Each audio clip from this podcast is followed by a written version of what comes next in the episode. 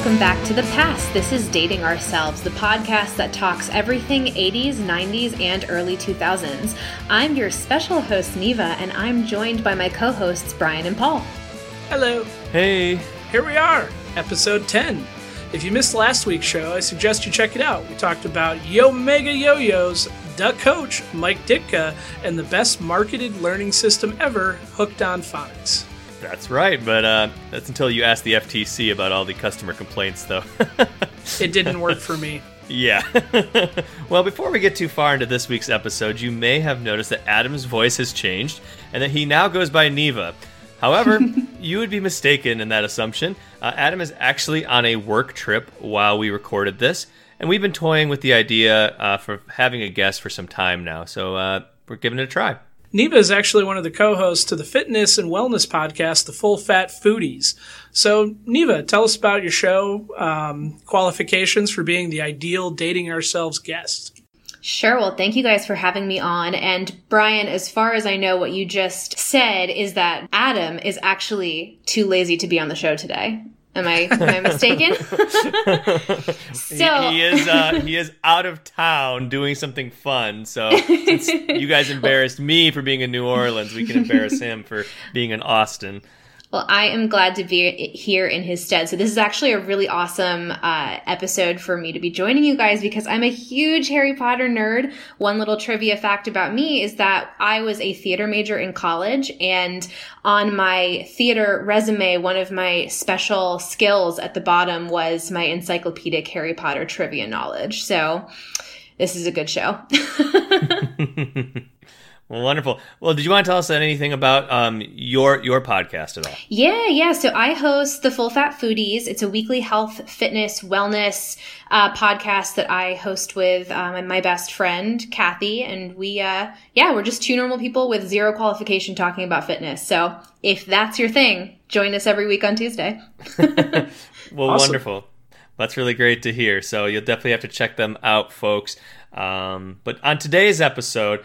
Uh, Paul will be discussing the least violent and somewhat cute 2D fighter game, Super Smash Bros., a topic submitted by Daniel H. of Columbia, South Carolina. I'm going to be going over the shortest length digital recorder in history, the Yak Bak, submitted by Steve R. of Holland, Michigan. And as Neva mentioned, she's going to lead us muggles into a Harry Potter nerd fest. So, Paul, let's smash it up. Mortal Kombat. Wrong game. Different game. Different game. but it, but it's a 2D fighter. It sort of counts, right? it's much less cute for sure. Fair enough. So, Super Smash Bros. was introduced by Nintendo in 1999. It was released on the 64, and uh, it went worldwide after selling a million copies in Japan. So, it was actually out internationally long before it ever hit um, the United States. Wow. Um, it is a 2D uh, fighting game, which means it is a you know left and right side-scrolling type game. It had eight characters from the start: uh, Mario, Donkey Kong, Link, Yoshi, Kirby, Fox, Pikachu, and I'm forgetting the eighth one. Jigglypuff. Uh, Jigglypuff no. was one of the unlockables, so he wasn't one of the guys you got, but he, or it, he was part of the game. You are right. There was Captain Falcon, Luigi, uh, okay, Jigglypuff. But as far as like the base game before you played through and unlocked him, uh, he Jigglypuff's a boy, right? I always made that assumption. Is, well, I thought Jigglypuff was a girl. I don't know. I've never asked.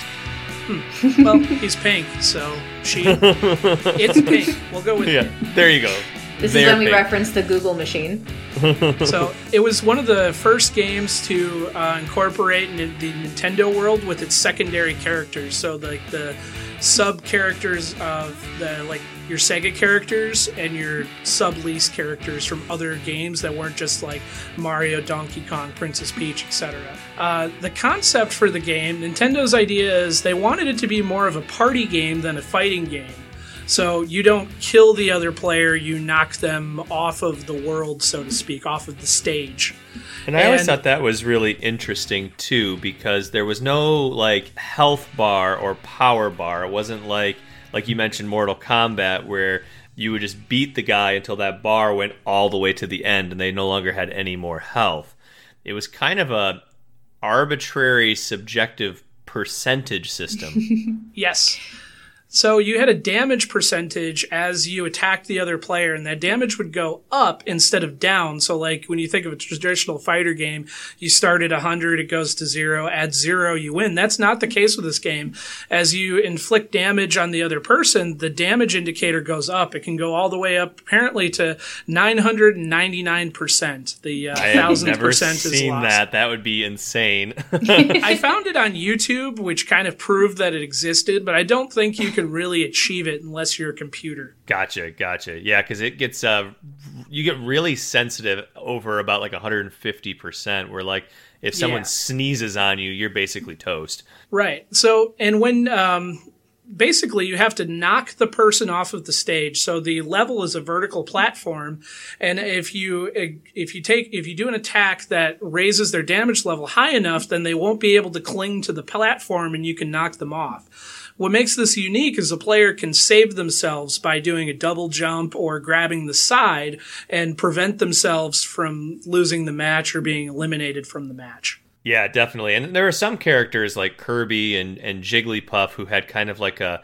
um, like they would inhale a bunch of air and they could kind of puff themselves back over to the edge. That was um, my favorite thing. I was always Kirby, and the reason is because well, I feel like Kirby was like one of the more invincible characters in the game because it like sh- is it a she? Is Kirby a she? Kirby's a dude. Kirby's a dude. okay. dude. Kirby's Kirby's a dude. Okay, well it's pink. I don't want to I don't want to assume, but um yeah, my favorite character to play when I was a kid was Kirby because you could like fly over the world kind of platform and I don't know. It was it was the coolest thing. Like you could um you know fly off, but then kind of swerve back in, and it always felt like there was just more capability with yeah. Kirby. Yeah. I always thought of Kirby as the Shang Tsung of Super Smash Brothers because he would absorb other characters and would yes. take their like their looks and their abilities and stuff like that. He was definitely a cool character. So that was your favorite character to play, Neva? Oh, for sure. I I was always I was always Kirby, and then whenever we unlocked it, Jigglypuff for sure. And I'm not sure. I was never like the pink kid. I was never like the girly pink girl. But I don't know. I guess I just gravitated towards the gentleman, the pink gentleman. that sounds suggestive, but okay. um, uh, what about you, Paul? Who was your favorite character? I was always Fox, and I like ah, your Shang Tsung analogy, and I'm going to say that Fox was almost like the Liu Kang with the forward kick maneuver. I could see that. I could definitely see that. And I would I would have to say that my favorite character was probably Mario. And I guess if we were to make Mortal Kombat analogies for all the characters, do we have to? Do we actually have we to? Don't, we don't have to, but it's fun. Damn it! All right. um, I, I would say he's most like Johnny Cage because he had that uppercut, but instead of like being like the big green shadow uppercut, it was the coin uppercut, and he would make all the little ding, ding, ding sounds as he hit you multiple times.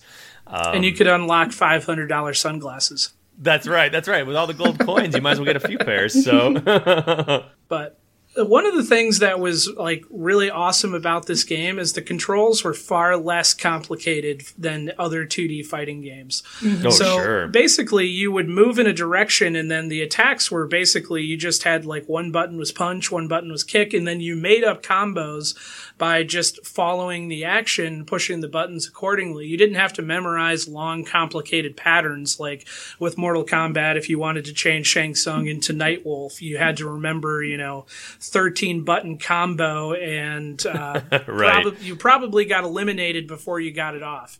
Right. Or like Tekken, I remember was very, very specific about how you would do combos. So even if it was like two punches, a kick followed by another punch, you couldn't just press two punches, a kick followed by a punch. It was like you had to do a certain number of directions and different things in order for that specific combo to occur, which I always thought was stupid. But so you know, you guys both reference um, Mortal Kombat, and I feel like one of the coolest things about Super Smash Brothers was that you know, for for me in, in my family, we were never super you know gamer. We we didn't play a lot of like really violent video games. Um, we were more of like the Mario Kart, Mario Party mm-hmm. kids growing up. So this was one of those video games where you didn't have to be like an army general or like kill someone and blow their face off. It was just like good, wholesome fun. Um, but that's not to say that in real life we didn't punch each other because it would it would turn into like an all out com- competitive death match, especially whenever we got the cousins together to play it. But I feel like it was super accessible for someone like me who is never like really truly into gaming, and it was it was something you could just get a lot of people together and play and get into without a whole lot of skill where gaming is concerned. However, when I was doing a little bit of research about this today, because yes, I did some research, I, I didn't, I did not realize that there are people in this world that are competitive Super Smash Brothers gamers. Yes. They have conferences where yeah, they, they play each other and like legit, I was watching, okay, I was watching like this 45 minute video earlier today where like they legitimately do commentary and like analyze the moves that people it's insane but um I'm sure I'm the last person that's finding this out. Esports is big right now, and I, I, find that it's kind of funny because if I had thought that was going to go somewhere when I was playing in blockbuster tournaments as a kid, you I might have really actually made something out of your life. I, I, actually, you know, I probably would have, uh, you know, pursued it a little further beyond just, you know, playing in the local, uh, st- you know, state championship. But well, what's I, uh what's a blockbuster, by the way? No, no, Have you just kidding. dated yourself? just kidding. it's where you used to go to rent videotapes. Videotapes yes. are a non volatile, read only storage medium that can contain content up to 120 minutes in length. And be kind, oh, rewind. That's right. That's right. I just realized I'm going to have to explain what rewind is to my kids, and I don't know oh. how I feel oh. about that. mm. That's really sad. But back to Super Smash Brothers, all the things that you just mentioned um, about how you used to play it with your family and how it was not like other games, I really think I agree with you 100%. And I think that's what's led to the longevity of this game. Yeah. And why it is, er, and why it's still played at tournaments. Because, I mean, you're, you're going to let little kids play this game because it isn't violent, but it has that allure of the fighting games that are meant for a more mature audience and you're more likely to become a professional at something if you start when you're six and then play it till you're 20 mm-hmm. and i feel mm-hmm. like nowadays especially with people in our generation i feel like the more childish or, or or toys or games that were marketed towards like on the lower end of like teenagers or kids, I feel like those are the things that we gravitate more towards in terms of nostalgia. Like, I am super nostalgic about Mario and all of those characters, um, and like Pokemon and Tamagotchi and all those things that were more childish than, I don't know, something that like a 16 year old kid would be playing with or, so yeah, I, I feel like it's so like it's so part of that nostalgia zone where it's just like it gives you the fuzzies when you think about it. Oh, I think so too. I think so too. Um, now for uh, Super Smash Brothers, um, the levels I think were really interesting. I think that really added a lot of interesting aspects to the gameplay too. Um, as Paul mentioned, there was a stage and there was places on the stage that basically were bottomless pits, and if you made it into one of those bottomless pits and weren't able to grab a ledge or double jump back onto the stage, that is done. when you that was actually when you got knocked out exactly. Mm-hmm. So, but everyone was a little bit different and because you didn't have a decreasing power bar, you had an increasing percentage of damage, it really made you, you really did have to learn a lot of different strategies and techniques to really be successful at the game. It wasn't just necessarily muscle memory learning how to do a special move as fast as possible as it was this might be the time where I want to be closer to the edge as a defensive strategy, or this might be the time I want to be closest to the middle, or mm-hmm. or so you like almost get the other player to run off the platform because you were on the edge of it, but then you'd like fly across the screen and they would like charge after you, and all of a sudden they're dead. Right, right. and this was a big game in my family too, and my brother is a very very competitive video game player. Not in like a, the sense like Paul was talking about, where he went to tournaments and stuff, but he just always had to win and he always played as Donkey Kong, who had this move that was similar to uh, the Razor's Edge for any uh, Razor Ramon WWF fans, where he would throw you up on his back, and you'd just be kind of standing up there, and then you could throw someone like that, or you could walk around with them. And my brother would always be like two or three lives ahead of me, and I'd be on my last life. And he'd just walk off the edge, kamikaze style, taking himself out, but wiping me completely out of the uh, competition. So say hello to the bad guy. That's right. That's right. One thing that struck me as odd when I was doing some research is there was a game, the second game, which came out in 2001, Super Smash Bros. Melee for mm-hmm. GameCube, is actually by far more popular today than any of the other ones. And what? that struck me as weird. I've never played that one in particular, but when you look at the tournaments, uh, there's a tournament called the Genesis Tournament. It's been around since 2009. It's uh, actually sponsored by Nintendo. And uh, the cash prize at the end of the tournament is twenty thousand dollars. And they wow. primar- yeah. They primarily play um, Super Smash Brothers Melee, and the only real reason I could find was they claim because of the game physics. And I, I haven't played it to really, you know, speak to that, but I, it just struck me as odd that anything from the GameCube would be what people go back to. saying saying they play it that way because of the game physics is a little bit like saying, we do it this way because reasons. I feel like that's not a real, like a legitimate reason. And, and I, I feel like far and away, like if you were just to talk to any average person and just like talk to them about Super Smash Brothers, it just immediately they would go back to the N64 version. Is yeah. that that's is what, that off That's base? what I thought too, but um, it, everybody that I've talked to actually is more reminiscent of Melee, which completely blew my mind because I'm with you. I go back to the 64, and frankly, that's the only one I've ever played, and I still play occasionally.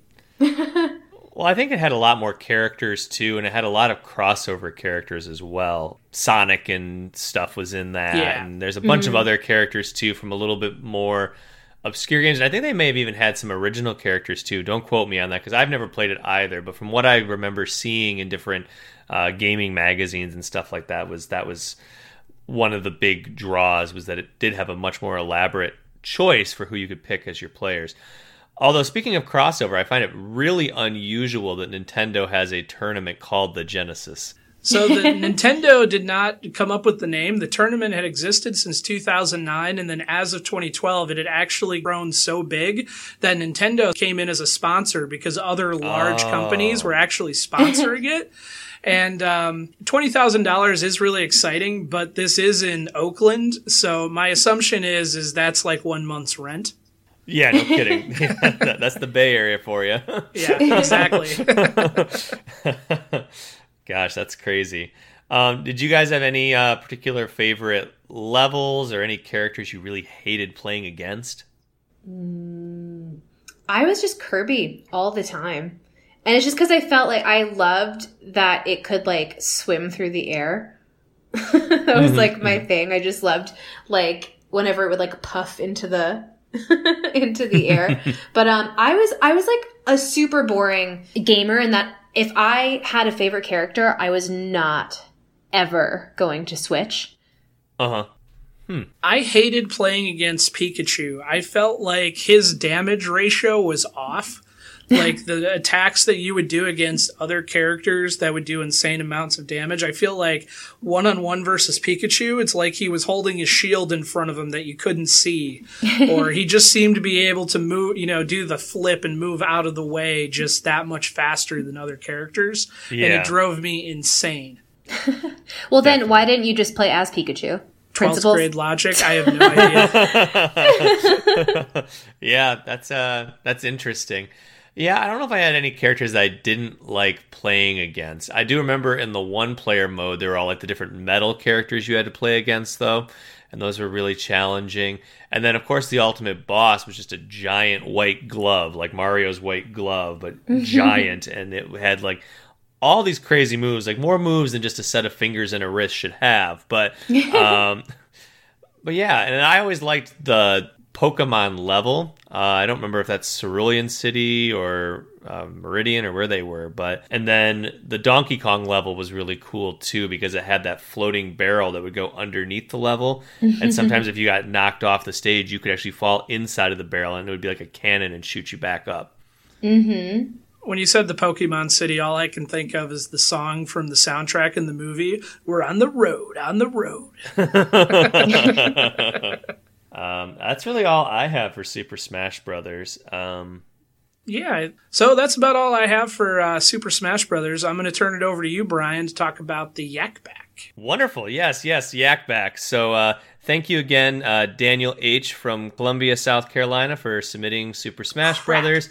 And, I knew uh, I forgot something. That's all right. And uh, and Steve R. Thank you for submitting what will likely be an equally fun topic: Yak Baks. So Yak Baks, for those who may not remember, uh, they are a very small recording device. They were extremely popular in the mid to late 90s, and their intention was to be a more compact and affordable competitor to Tiger's Talkboy Of course, made super famous in Home Alone, where you know Macaulay Culkin would uh, record different things with basically like a dictaphone tape recorder. If it's the, not Home Alone three, it's dead to me. So Neva is one of the strangest people, and her whole family truly believes. us right off. Oh no, no, no! I was going to throw you under this bus anyway, but I'm glad you volunteered. Um, her whole family thinks that Home Alone 3 is the best of the Home Alone series. That's because it is, and I say that with ultimate confidence. And I, am I'm, I'm shocked, me. but not appalled. I'm just trying to. I'm trying to remember all the. I'm like replaying the movie in my eyes and trying to figure out like what you could grasp onto on that to say that I can that literally sit of... here and recite the entire movie, like from the Please beginning don't. to. Please are don't. you sure? Are you sure? Yeah, quite sure. Quite sure. This sounds like the perfect opportunity for a commentary track in the future. I'm, yes. I'm telling you, my family, we still watch this movie together. And I, to be okay, if you if you truly want me to throw myself under the bus, I've never even seen Home Alone one or two. I've only seen Home Alone. That's not even right. That's not even right. It's like one of the like top grossing movies of all time. Don't care. Dead to me. mm. All right. You're welcome well, to move on, Brian. can we can we get back to Yak Baks? so, like I mentioned, the Yak Bak was a recording device. It was meant to be a sleeker competitor to Tiger's Talkboy. It was developed by a guy named Ralph Osterhout um, for the company Team Machina, and they uh, worked with Yes! Exclamation point gear.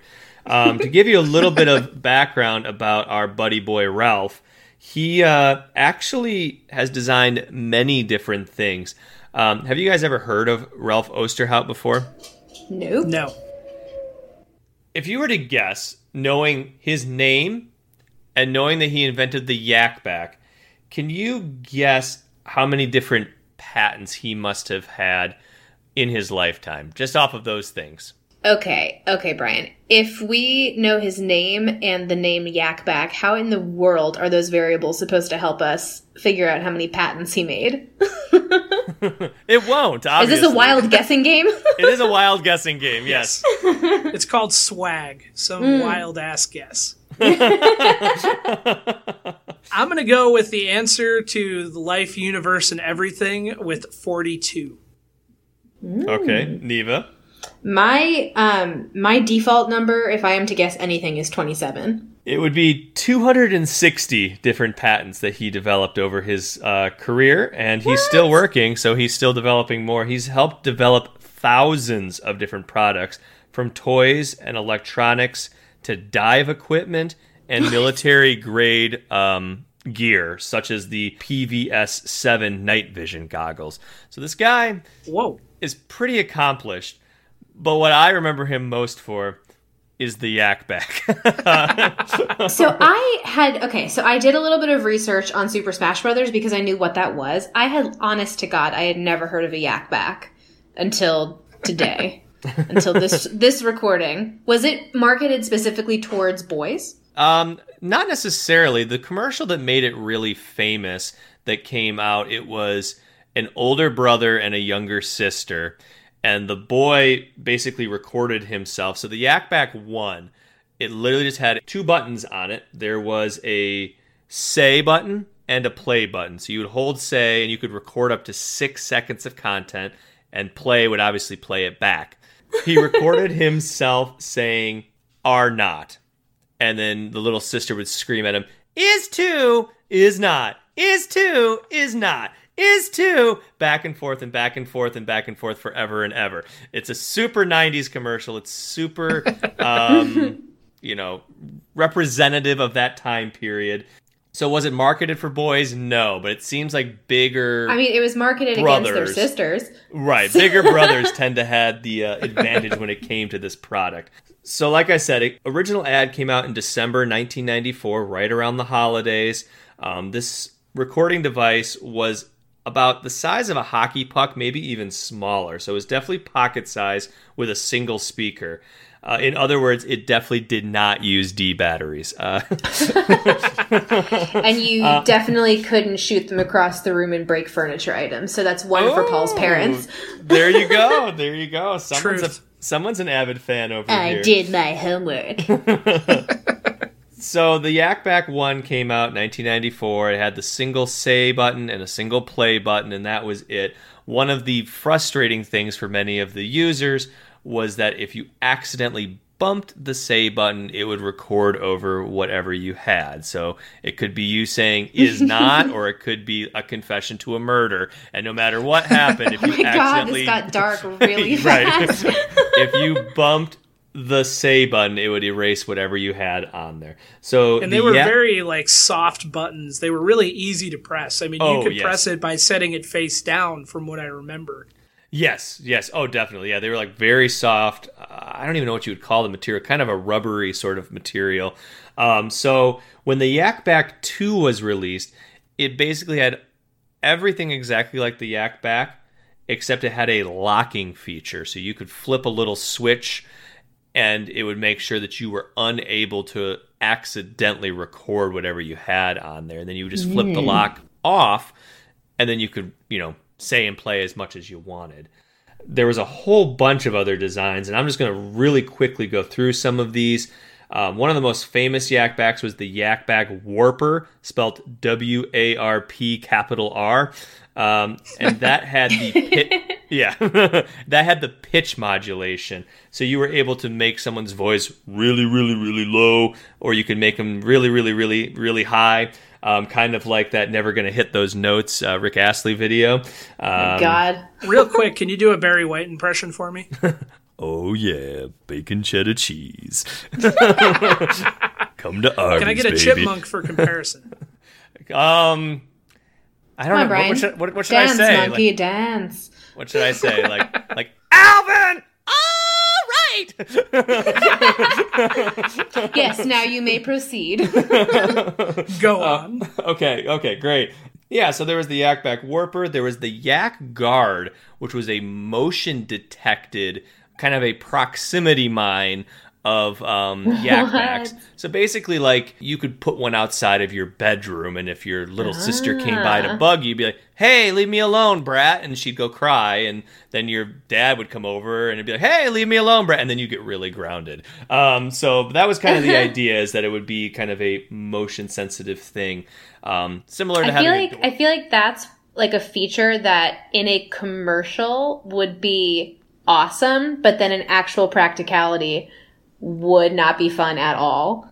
Super annoying. Yeah, yeah, like just so annoying. I am like, while you're describing these, I'm getting like retroactive FOMO because my brother and I, um, we went through this phase. I think when, when we saw Spy Kids, which gives you uh, oh, an idea sure. of how freaking cool we were. But but when we saw that, we went through this phase where we like wanted to be spies, like kid spies, so bad, and we always would pretend like our parents were the bad guys, and then like any like kid spy-ish thing we like bought. I think this would definitely have been a wonderful tool in our in our spy arsenal. Oh yeah. But and we had like the backwards glasses and like the little recording devices and a tube this, that could see around corners. Yes, yes, we definitely had that. It's kind of funny because my brother and I were the same way. Like we got really into spy stuff, but it would literally alternate about every six months from being really interested into spy stuff and then really interested into magic. Oh, um, yeah. like like the different card tricks and the different uh, you know pulling like ribbons out of your sleeves and we were never any good at it but how cool would it be to learn magic i suppose we'll learn about that in a little bit when we talk about harry potter but um, but no the story that i was actually thinking of neva was um, when we were talking about the the yak guard being outside the door, I was remembering that you actually had a doorbell when you were uh, when you were Which kid. again was another thing that sounded amazing when you bought it, but in practicality was the most annoying thing in the entire world. So just to set the stage really quickly, there was a girl like a like a girls like tween store called Limited Too. It's now I think called Justice or something stupid. oh, but, um, familiar. We're, we're, we're familiar, unfortunately. yeah, when I when I was a kid, we used to go to Limited Too all the time, and they sold like this cheap cheap plastic doorbell that you stuck with like an adhesive to your bedroom door which like if my parents were at all smart they would not have bought for me because they would have seen that this was just going to become a practical joke device that my brother would use but every day every chance my brother got he would ring the doorbell until i cried but like it sounds it sounds like such a cool thing. It's like, ooh, adults have doorbells on houses. I'm gonna be like cool adult and have a doorbell on my bedroom door. And then my brother used it to torment me. So Yeah, I think if uh, my sister had had something like that growing up, I think every time I got up to go to the bathroom in the middle of the night, I would, would push it it. on the way down yes, the hall. like an asshole. Guaranteed. I love that. I love that. Um, so, so just a couple other models. There was the Yak Time, which was basically what gave Apple the idea for the for the iWatch. I mean, that's that's basically. Is it really what gave Apple the idea, or was it the. Jetsons? well, yeah. so well, it had a, it had very golden eye esque qualities about it. You know, being able to record things and play them back. There was also the Yak Ball, um, and then there was a Yak Bak Power Pen. Uh, so a ball that could record things, a pen that could record things. The only one I ever owned was the Yak Backwards, and it was something I got for Christmas one year. And basically, it had the say button, the play button, but it also had a Yalp button. Y A L P. So play backwards. So it meant that you could play whatever you recorded in reverse. It also had the different pitch modulation things on there, the locking feature. So it had a lot of the past Yak Backs features, but that backwards thing was a lot of fun because you would try and like find subliminal messages in everything you said or you'd get a couple of my uncles drunk around christmas dinner and they would steal it and try to say swear words backwards like huh cuff cuff oh it works it works I was gonna say this sounds like something that your um, extended family would have much more fun playing with than you would. yes, yes. But it was very enjoyable to watch. So, um, and then the last, like the the coup d'état of all Yak Baks was the Yak Maniak, spelled M A N I A K. Uh, and that literally combined everything, and it had an additional effects package. So it had like you know car horns and sirens and breaking glass and all these different crazy sounds. So um, That, sounds like a terrible idea for a kid's toy. I must have it. Yes, exactly. Incredibly disruptive in class, I would imagine. but yeah, so that's basically all I have on Yak Baks. Neva did not even know what they were. Paul, did you have any uh, memories of Yak Baks or anything like that? So the only one I had, I think, was the Warp one. That's the one that had the pitch modulation on it. Yeah, Is yeah. that correct? So I, that was the only one I ever owned, and I picked it up. I want to say around '96 when the movie Hackers came out. Oh, Um, sure. In the movie Hackers, there was a lot of great scenes where they would use a Yak Bak to play phone tones into payphones to make phone calls for free. Wait, this thing was part of like a legitimate movie. Yes, It wasn't just like a cheap kid's toy. well, it was both. yes. it was the toy first. They used it in the movie, unlike the Talkboy, which came about because of the mm. movie. right, right. But I tried for years to make that work, but you could not play it back loud enough in order for it to work. But there actually was a point in time when you could play tones into a payphone and have it connect to make a call. Paul, are you saying you were the original MythBuster? I don't know if I would go that far. I more just wanted free stuff. I didn't understand the consequences that came with it. with great power, they say. and Zero Cool looks so awesome doing it in Hackers. That's definitely true. That is definitely true. Well, wonderful. Well, that I think is all we have about Yak Bak. So thank you so much, Steve R. from Holland, Michigan, for uh, submitting that topic. We hope we did it justice for you. Uh, we're now moving on to our main event where Adam, I mean Neva, is going to be leading us on, something, on something she knows very little about uh, Harry Potter. Yes, I had to do all of my research today as I knew nothing at all about this topic. but um, yeah, so Harry Potter is one of, well, it, it's one of my favorite things in the entire world, and this is not an understatement whatsoever. Um, but for those who are uninitiated or have lived under a rock since 1997, Harry Potter is a book series written by J.K. Rowling. Um, it's a seven part series that follows the events of first an 11 year old boy named Harry Potter who essentially um, lost his parents when he was a baby and went to live with his abusive aunt and uncle and their awful freaking kid, Dudley. Um, and basically, from the time he's a baby to the time he's 11, they raise him um, knowing that he is actually a wizard, but they try to basically stamp all of the magic crap out of him.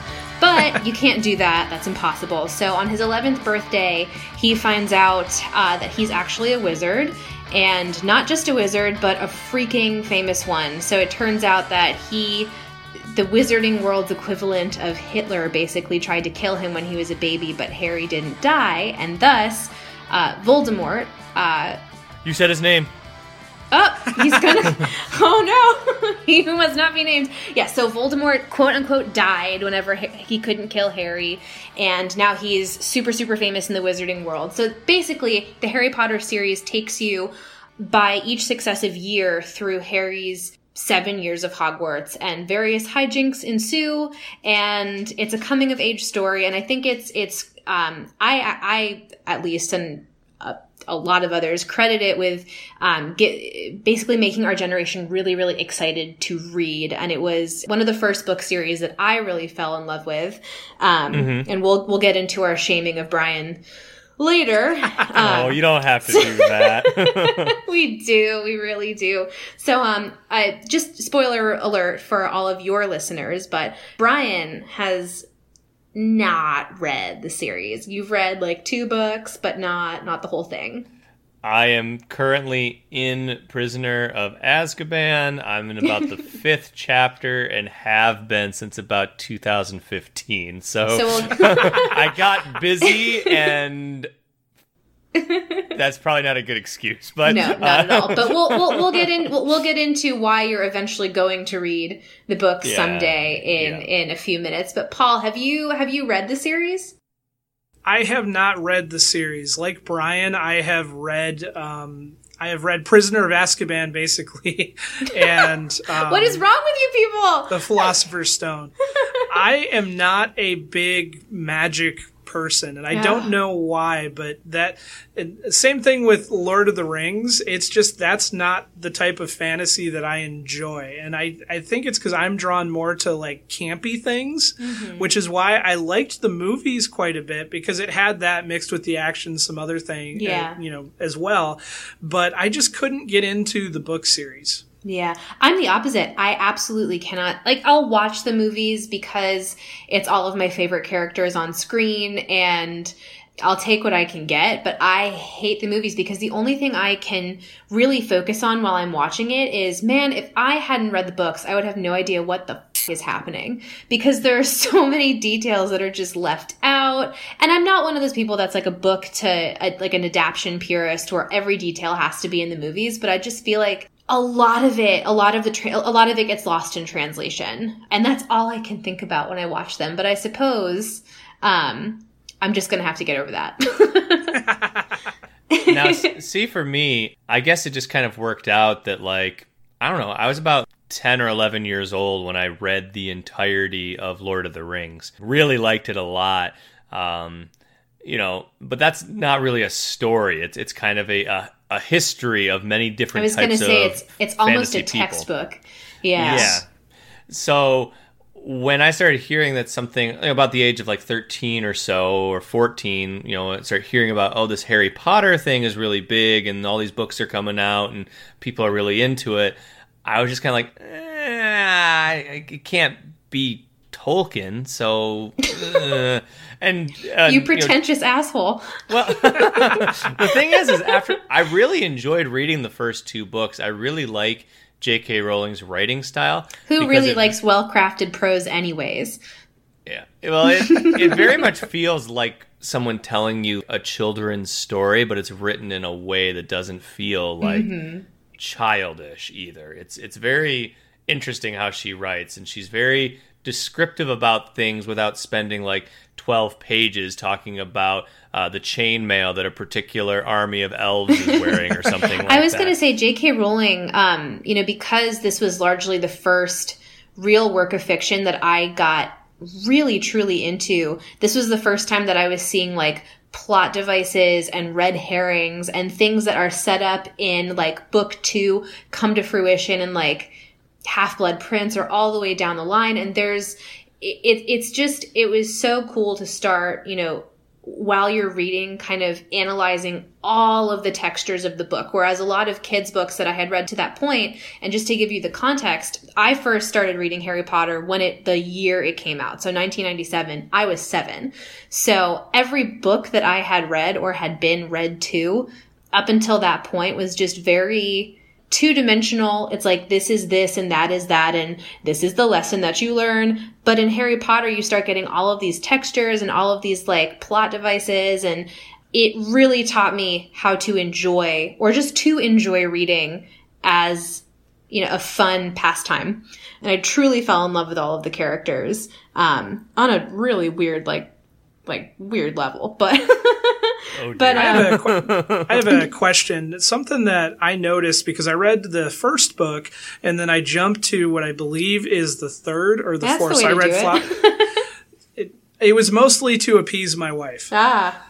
Go, um, Stacy. but one thing that I noticed is I don't want to say the voice of the book changed, but I felt like the content got much more adult as yes. Harry grew up. Is that a common theme across all of them, or did I just pick one of the darker books? No, that's actually well known throughout the Harry Potter fandom. Is that the first, I would say the first Sorcerer's Stone and Chamber of Secrets both have, um, of the seven books, a more childlike tone in that it's very very accessible for you know 7 to 10 year olds to be reading it but as the series continues and the themes get darker and real characters that you love and have gotten to know over the years start to die or as or just as like the themes themselves get darker so does the telling of the story um mm-hmm. and yeah so i would that that's definitely like a good um a well-known kind of key element to the books is that as you or as we grew up reading them, the tone of the books changed too, for sure. So, Brian, yes. I feel like now is a really good time to tell the story of how you read the first two Harry Potter books and why you will. Uh, I'm actually uh, I'm going through a tunnel right now. I can't hear you very well. I'm gonna have to call you back. Uh, go on, go on. Okay, so I've known Brian for eight years, and in that time, he has had this weird, um, I'm going to call it a fanatic love of satanic death metal. Do you want to dig your way out of that one for a second, or am I allowed to say that? I happen to be a fan of all metal. all metal. I like scary movies. I like the horror genre. So I do enjoy you know some of some of the darker themed music. I wouldn't say that I'm an obsessive fanatic or anything like that, but but go on, go on. I'm allowed to. I'm your wife. This is these are the things that I'm allowed to say. But um, so Brian has always listened to this one particular artist whose name is King Diamond, and um, not to pull too many punches, but I hate him. I hate his I hate his music. Brian loves it. So this, I mean, Brian, this guy is pretty old, right? So he had stopped touring, or you were pretty sure he wasn't going to do live tours anymore. So yeah, back in like I want to say like 2007 or 2008, he had herniated a disc in his neck, and uh, while singing.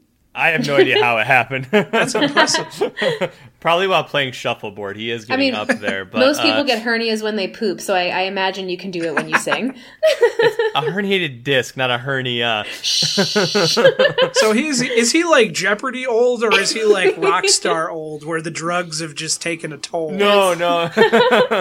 uh, yeah, no. He's uh he's not that old, but he he's like late fifties, early sixties, and you know when he hurt his neck or his back or whatever, he had to like it took several years for him to get back up and at it. And and kind of the big thing is like why? His live performance is a big part of it. So he's known for being someone who sings a lot about the occult. He has a crazy wide register, like he can sing in multiple octaves. Spiders um, and children and covens and all the yeah. all the fun stuff you want in your music. But the but the big thing is like his live performance. There's usually some you know aspect where he ends up being put in a coffin and the coffin set on fire or there's things mm. you know mm. where he's going up and down different staircases and acting out different scenes from his songs um, so he is an expressive and theatrical performer and when you have a herniated disc like an old man it really impacts how much of a performance that you can you can perform so so long story short brian thought he was never going to get the chance to see this guy in concert and he actually started touring again and came to Silver Spring, Maryland, which is very close to where we live. So I made I, I made a deal with Brian and I said not only I made did. a pact and I made you sign it with blood. blood. But um but no, so so the agreement was and Brian will hear about this until the day he dies, I'm sure. But the agreement was that not only would I attend the concert, I would buy the tickets, I would pay for dinner, I would smile, and I would act as though I was having a good time at this show. And in exchange, Brian would read all seven Harry Potter books. And what was this, like four years ago? It's it's been a minute for sure. It's been uh, a minute. so like so okay, so to be fair to Brian, he read uh he read Sorcerer's Stone or Philosopher's Stone if you're in the UK. He read the first book and he read Chamber of Secrets in pretty rapid succession. You read them, you know, one after the other. I have a picture of you reading Prisoner of Azkaban, but you I guess it just fizzled didn't captivate you as much as the rest of us. I, I, don't remember what happened. I like I said, I just got busy, and then uh, and then I never got back to it. So I don't know. I don't know. It's something I've definitely. It's on my list of things to do for sure. Um, Spoiler alert: Snape kills Dumbledore. I know. no! Mo- I know most of these spoilers, thankfully. Would you like to share that story with everyone, Neva? yes, this is this is actually how the the story of how a young impressionable Neva first found out what spoilers are. Um, okay, so I'm sure your listeners know at this point, but Harry Potter, um, part of the whole fandom aspect was that while the books were still coming out, people like me were gigantically obsessed with it. So what started to happen that I don't think really had ever happened before in terms of book releases, but there used to be midnight parties at places like Barnes and Noble and the artist formerly known as Borders. Oh, um, sad, but sad. I know. Peace, peace be to borders. But um, so we would buy tickets, and we would um, we would buy tickets, and we would go at midnight, and you know stand in line to get our copy of the book at midnight. So I did that for obviously all of, I think it was like Goblet of Fire all the way through the end. But for Half Blood Prince specifically, I bought the book. I stayed up all night reading it. I went to sleep at like five o'clock in the morning with like three chapters to go or something like that. And I wake up and I literally am on AIM peace be to AIM.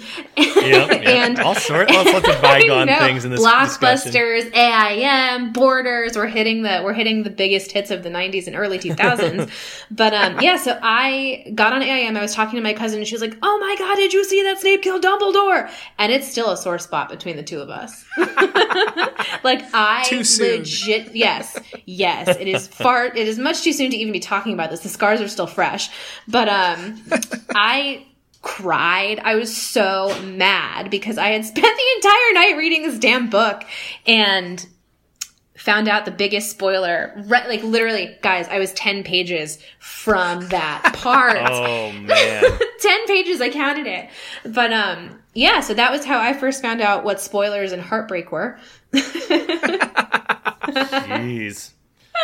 Anyways, so you guys, what are your I, I, you've seen the movies. I know, I mean, Brian, you've at least read a couple of books, so you have to have a good grasp of the characters. So, what are your favorite Harry Potter characters? Silence. that guy from X Files in the cabin in the Dwayne. oh yeah, Raspberry.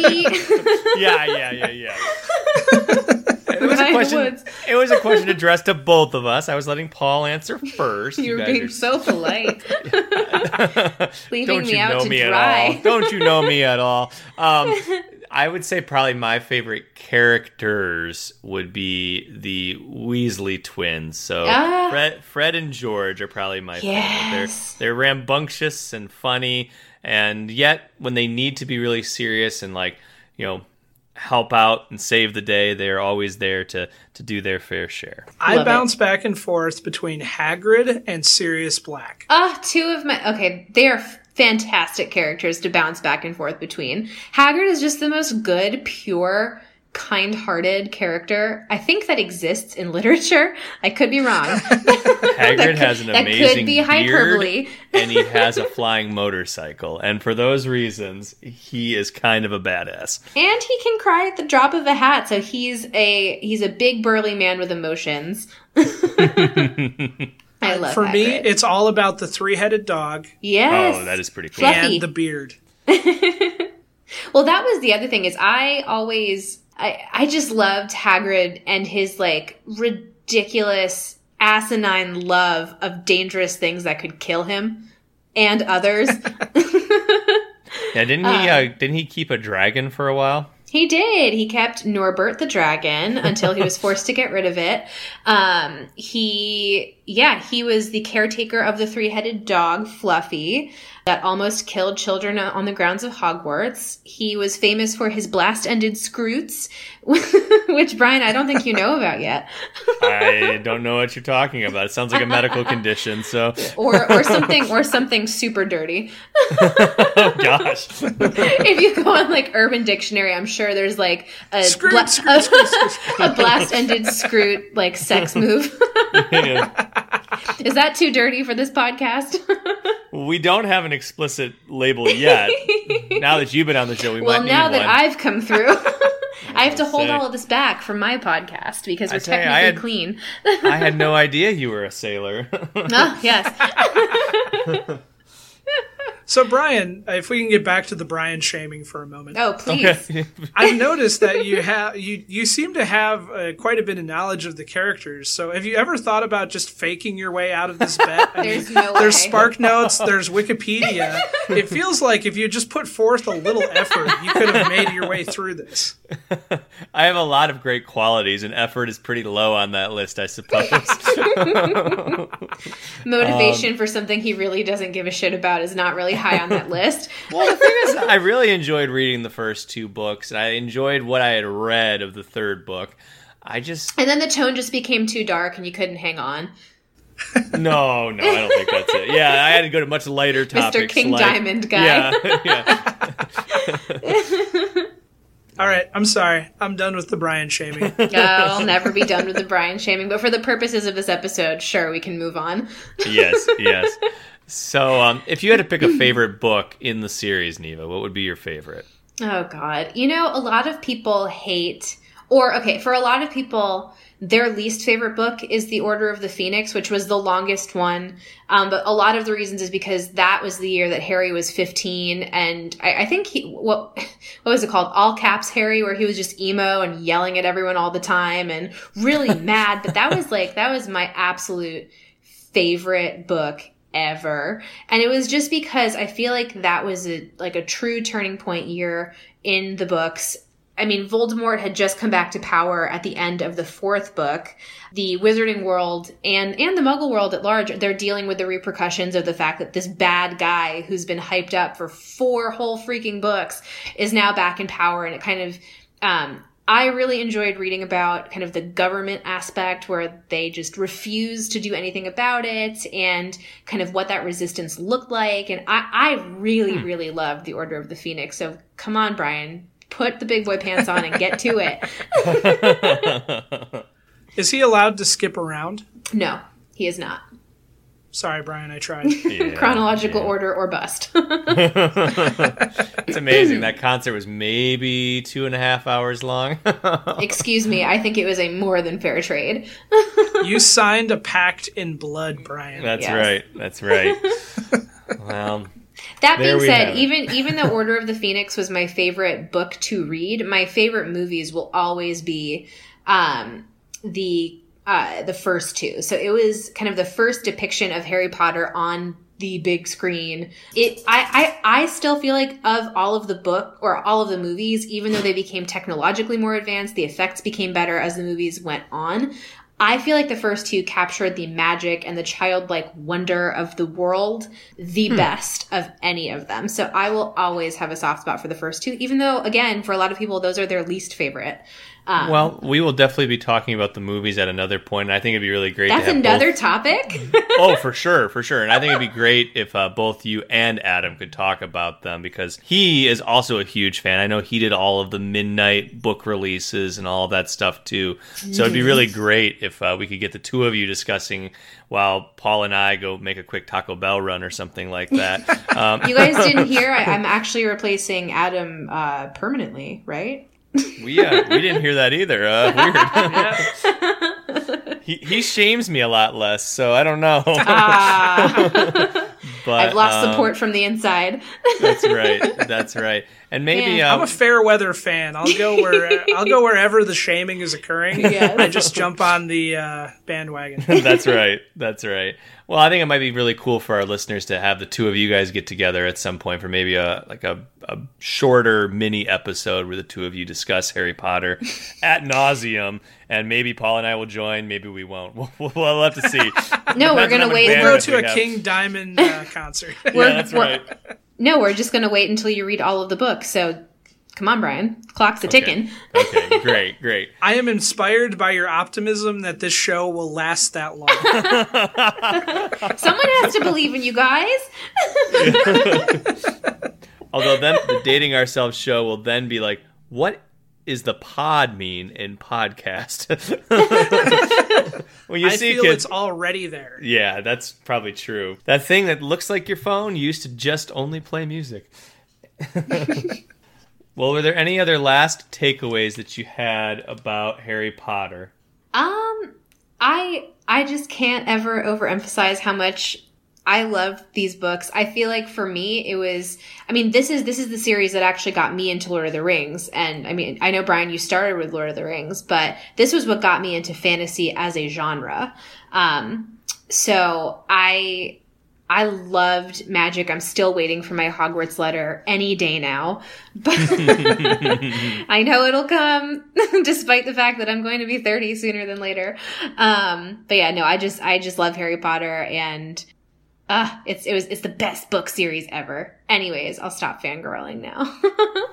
Goosebumps are bust. That's right. You got to read all of those now. Absolutely not. she could do it in a weekend. I guarantee it. Oh, if yeah. She's read all. If she read the, all the Harry Potter books on the night of the release, she could read every the complete masterworks of R.L. Stine in a weekend. I'm not stupid. I'm not signing a contract. well then, I'm not sure what that implies, but uh... nothing at all. Okay. All right. So we've come to that special time where we visit the Hopper of Imagination and find out what we will discuss next week. And I would like to remind all of your listeners that if there is a topic that you'd like to hear these guys discuss, you can submit all of them at their website at www.datingourselvespodcast.com. That's right. Wonderful. So we are going to do the normal thing where we pick three topics out of the four that I pull out of the Hopper of Imagination. Get to the hopper! There you go. Get down. Get in the hopper. See, it's a thing. It's catching on. I'm allowed to do it, right?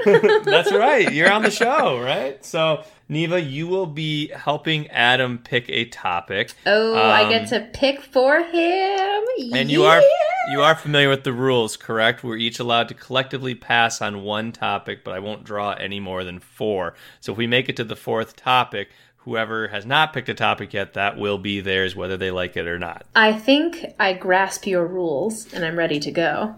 Terrific, terrific. All right, the first topic is Bruce Campbell, celebrity Dibs. actor. One, two, three. of dibs, Dibs? dibs. apparently. All right. Is that not how it usually works? I forgot to mention I count to three first, but Little But slap like, happy. it- it- it's it's Bruce M.F. Campbell. yes, yes. Um, that was uh, definitely a topic that was suggested. Yes, and apparently there is some type of monogram in the middle of Mr. Campbell's name uh, for MF. Uh, I don't know what those stand for, but all right, Paul will be Bruce. They were in all caps. Um, the next one will be um, Mighty Joe Young movie. One, two, three. Pass. Well, I already You already have a topic, and I'm. I think I'm gonna pass as well. Neva. I think Adam will also pass. okay. This is like an Uh, auction. Yeah. All right. Uh, next topic will be Weird Al Yankovic, music artist. One, two, three. Dibs. I will definitely happily take I feel like you I rushed couldn't- that one and you didn't give Adam a chance. I wasn't going to take that from him. Well, Well, I this is like insider trading. Although I did yell dibs before the I was count. going to say, you have no room to, to point fingers over there. All right. So Adam 2.0, are you ready to hear what Adam 1.0's topic is going to be? Yeah. All right. it's going to be Dolly the sheep. One, two, three. What in the world is Dolly the sheep? It's uh, it's the cloned sheep. It's the sheep that was cloned. I'm not going to lie. I honest to God thought you were about to say Dolly the llama. I was like, where is this going? Oh, if only, if only. so, uh, yes, my uh, my client Adam would like to take Dolly the sheep. All right, all right. Didn't Bill Murray caddy for him once? I think so. I think so. well, folks, that's our show. Thanks for joining us on Dating Ourselves. And holy monkey toes, thanks for joining us today and providing us with your expertise, Neva. Uh, and remind everybody again, uh, where can they find you in the internet world? Yeah, so again, I am one of the co hosts of the Full Fat Foodies podcast. Like I mentioned earlier, it is a health, wellness, fitness, nutrition uh, podcast. Um, if you are into that sort of thing, I definitely uh, uh, suggest that you check it out. You can find us at www.thefullfatfoodies.com. You can find us on Facebook. You can find us on, on Instagram. Uh, I have no idea how to tweet, so you can look there, but you're not going to see much. well, you're pretty good at that. You want to tell uh, the listeners where they can find our show too? For sure. If you liked what you heard on this episode, there is for sure more to come. Check these guys out at www.datingourselvespodcast.com to learn more about them and the show and to check out uh, their contact us tab if you'd like to submit your own nostalgic topics. Uh, you can also send them submissions at datingourselvespodcast at AOL.com. We've got mail. yes, we do. You can also find us on TuneIn Radio, Google Music, iTunes, and wherever podcasts are downloaded. Check out additional content from us on Facebook at www.facebook.com slash dating ourselves podcast. If you're on Instagram, you can find us there at dating ourselves podcast. And we do the Twitter thing too, perhaps maybe a little better than Neva. Uh, you guys are so technological. MySpace question mark? One day, we'll see. Veto. Well, before I before I sign off, I do want to say, Neva, thank you for joining us. Yes, you thank set you the so bar much. very high for our next guest. Thank you guys. And with that, if you're too old for Snapchat and too young for Life Alert, you've just been dated. So long. See you guys. Bye.